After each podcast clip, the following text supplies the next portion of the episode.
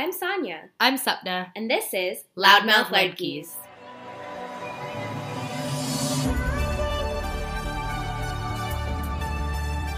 We wanted to start off this week's episode with a content warning.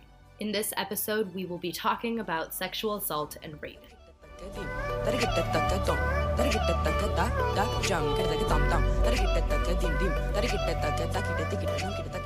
Hi, everyone, and welcome to this week's episode of Loudmouth Ladkis. So, this episode is going to be a little more serious as we'll be talking about sexual assault and the issue of sexual assault in South Asian American communities and South Asian communities in general. So, we'll be talking about two different cases.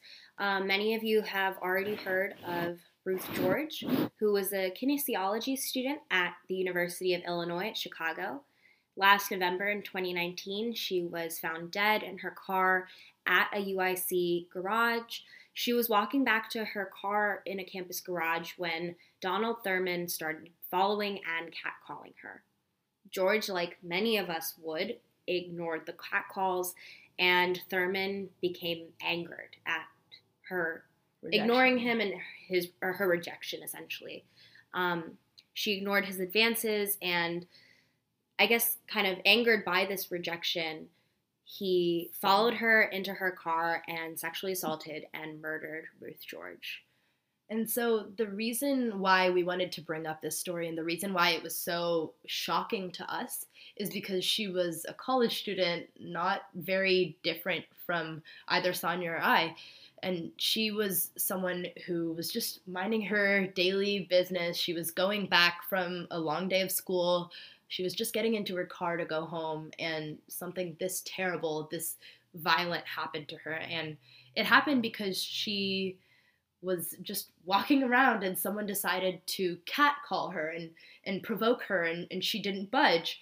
And this person felt so kind of obligated and Just angered, entitled. Yeah. and it's it's interesting and just seeing the outcry afterwards because she was someone that a lot of us identified with in just how she looked and who she was and what she did. And it's it really could have been any of us. And i think that's a conversation that really got started when this happened.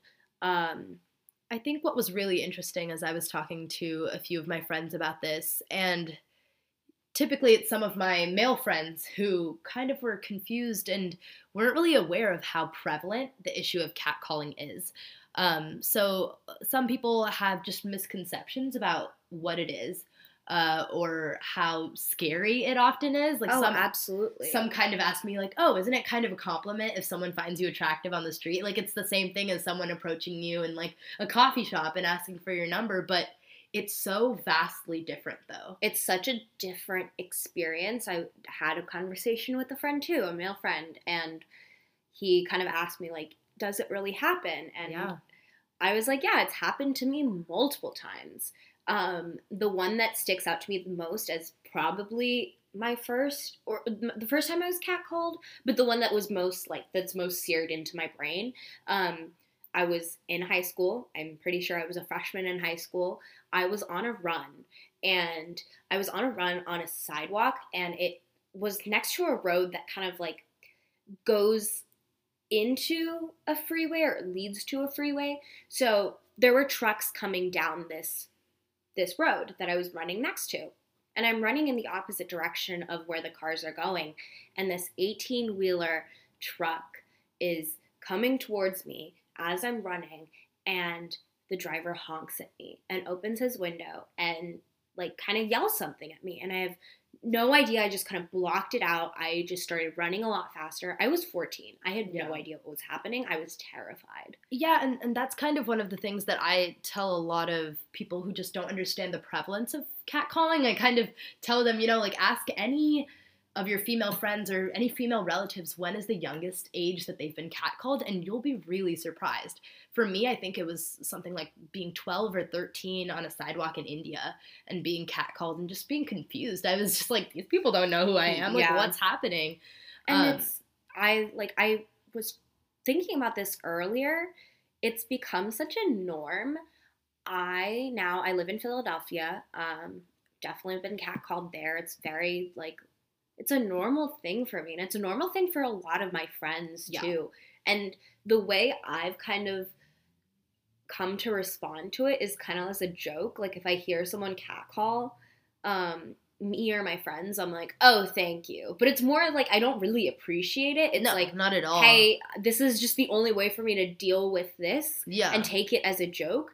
And then you hear about Ruth George. Yeah. And you're like, I have ignored so many catcalls and that could have been me. and it's such a vulnerable situation because if you're alone and it's late or even if it's in the middle of the day and that's like that's the frustrating part of it it could have been anyone it could have been anytime anywhere if are you supposed to respond are you supposed to ignore it you know people have different uh, just approaches based on how you're feeling at that time And either way you go, you could be you Wrong, could be assaulted. yeah if you say the wrong thing or if, If you say something, you don't say something. There have been situations where uh, I was telling you about this earlier. I was approached right outside a subway station in Philadelphia, and it was the most civil catcall experience I'd ever had. yeah And I remember walking away from that situation thinking, wow, that man was so nice. And then really having to reassess that and being like, no, that was actually really creepy. It was just not as bad as it could have been. and that's the thing it's like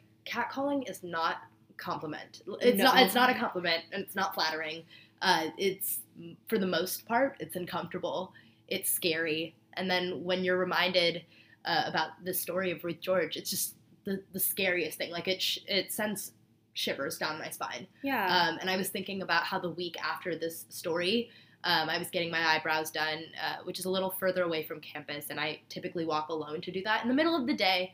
And someone cat called me, and I just got scared because I was thinking about what happens in other places in the country, even down the street from me, like what is able to happen. Um, Yeah. and it's not the it's not the victim's fault.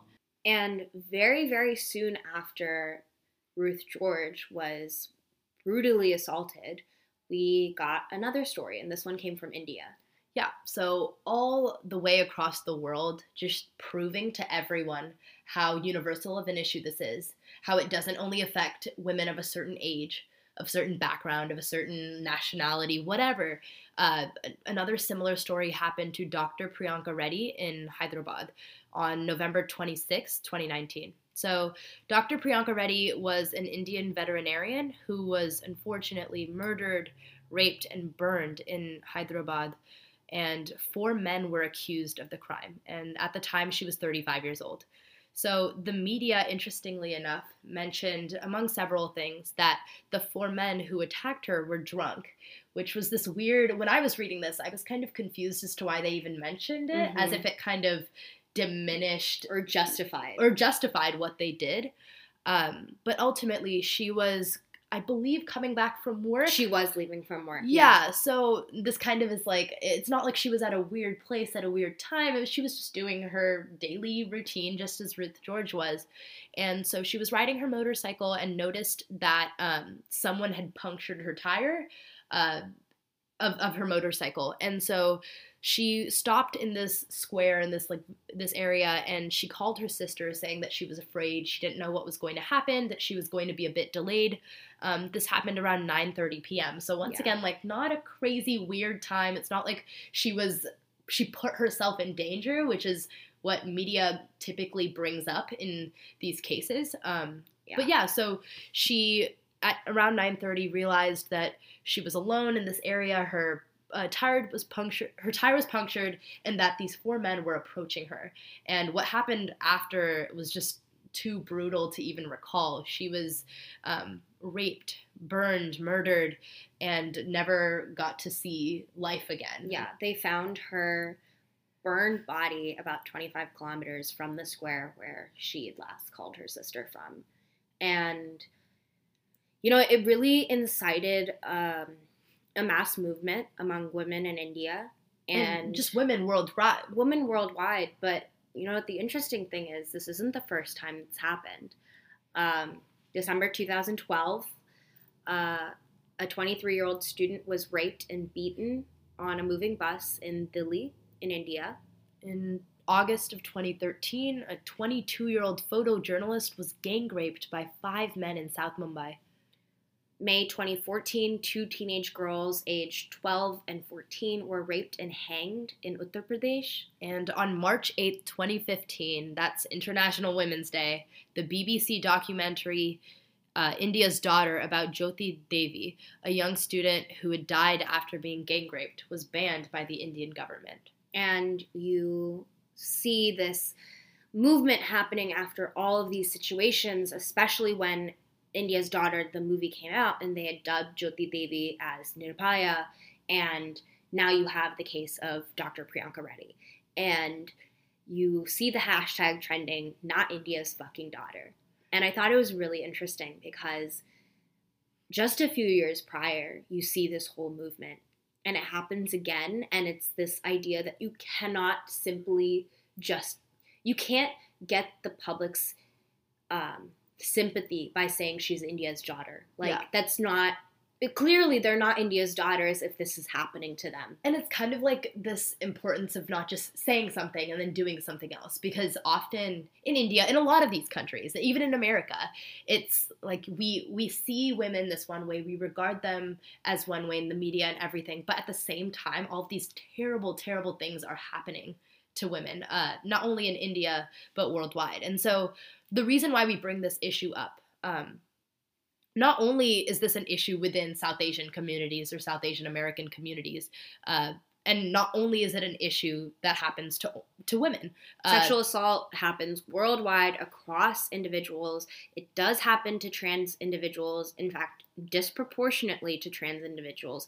And men experience sexual assault as well. And it's one of those things that is, is not as talked about. And it's something we really do want to make sure that we address. You know, sexual assault in trans communities and sexual assault towards men is a very, very real issue.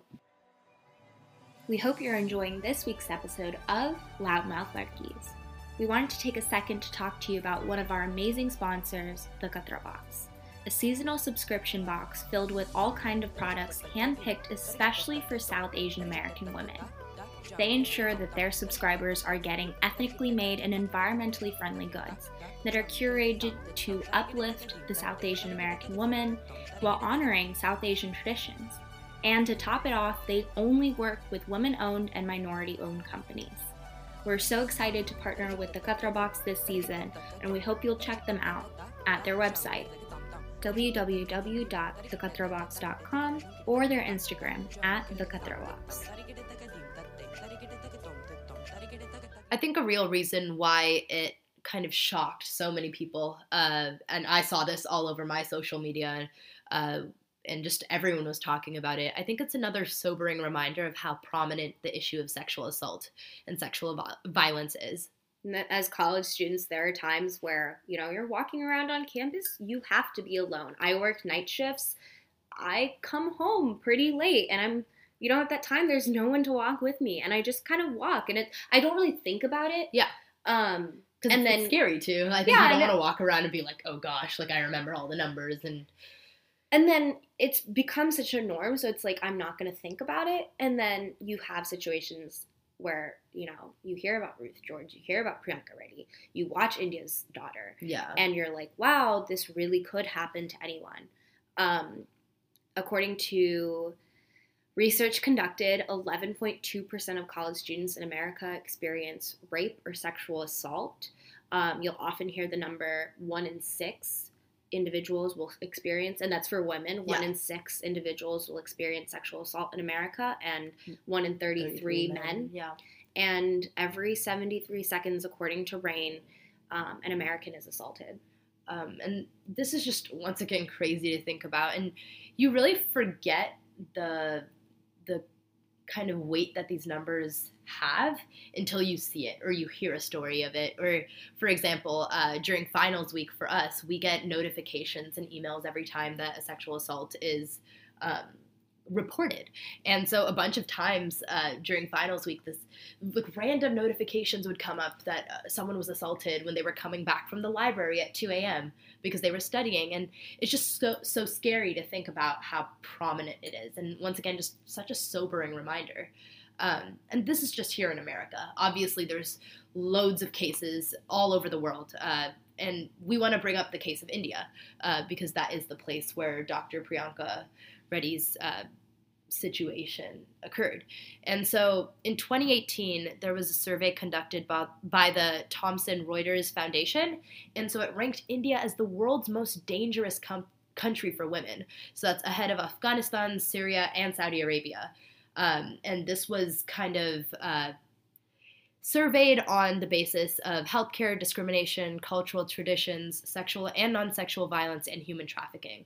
Uh, so it was interesting to see that India, which is uh, a country that we think about for having, like Indira Gandhi was, there were there were lots of women who had power at some mm-hmm. point, but it's important to understand the idea of like India's daughter. It's not always the same regard that yeah. people hold for women. Yeah, no, absolutely. And I think a really big thing that kind of plays into the situation of sexual assault and sexual violence is victim blaming mm-hmm. and how we, the discourse around it.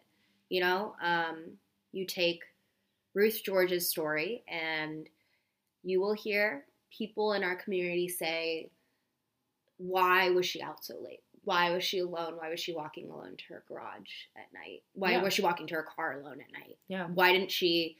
Um, I've been told this so many times. When you get in your car late at night in a garage, you, you get in and yep. you lock your door right away. And th- that's what people are going to tell you when you hear Ruth George's story. Yeah. And it's this continuous thing of like, when we hear these situations, it's let us look to our daughters and tell them how to protect themselves. And while I understand why that is the initial reaction, the narrative that is being portrayed here is it is the job of a woman to keep herself safe. And yes, I should be able to keep myself safe. I pride myself in being able to keep myself safe. Yeah. But the issue is not me not being able to keep myself safe, and that's why I got hurt. It's because men in particular are not educated on this. Yeah. I think that a lot of the messaging about preventing sexual assault goes to the woman or the victim. And the same way, a lot of the messaging about these sexual assault incidences blames, not even intentionally, just sometimes just unintentionally, just by the language, it ends up blaming the victim. And you, you don't know? have, and you have this lack of discussion and discourse with men about how, you know, they're not entitled to a woman or a partner. Yeah, so like a lot of the language is what was she wearing? Why was she out so late? Uh oh, he was a nice guy. Yeah. Why didn't she why didn't she give him a chance? Yeah, and and for example, just in the case of Dr. Priyanka Reddy, the state minister said that she could have been saved if instead of calling her sister when she was scared, she called the police. And so that's just a moment of, you know, like there were, regardless of everything that happened, why didn't she do this? And yeah. And as a survivor myself, like I will tell you, and just this is my experience, but the experience of many that I've spoken to as well. Reaching out to the police is not an easy thing yeah. to do. No. When you want to report a sexual assault. No. It is not easy. It is very traumatic there are situations where people will not believe you, and a lot of the questioning does require you to relive the assault. Yeah. And it, it's so traumatic in that sense, and then to people, for people to just kind of dismiss it, is yeah. is very not only painful to the people who have to suffer uh, these, like the the trauma of this, but it's it's painful for the generations of young women growing up knowing that uh, people might not listen to you. Absolutely. And I think we were talking about how to end this episode and just kind of this feeling of hopelessness, but it was a conversation we did want to have, and we kind of wanted to talk to you all about this. Um, so, unfortunately, because this issue is just so complex and so deeply rooted in all of these societies, it's important to, you know, as a solution, we have to educate our communities, not just our girls, about the dangers of catcalling and sexual assault.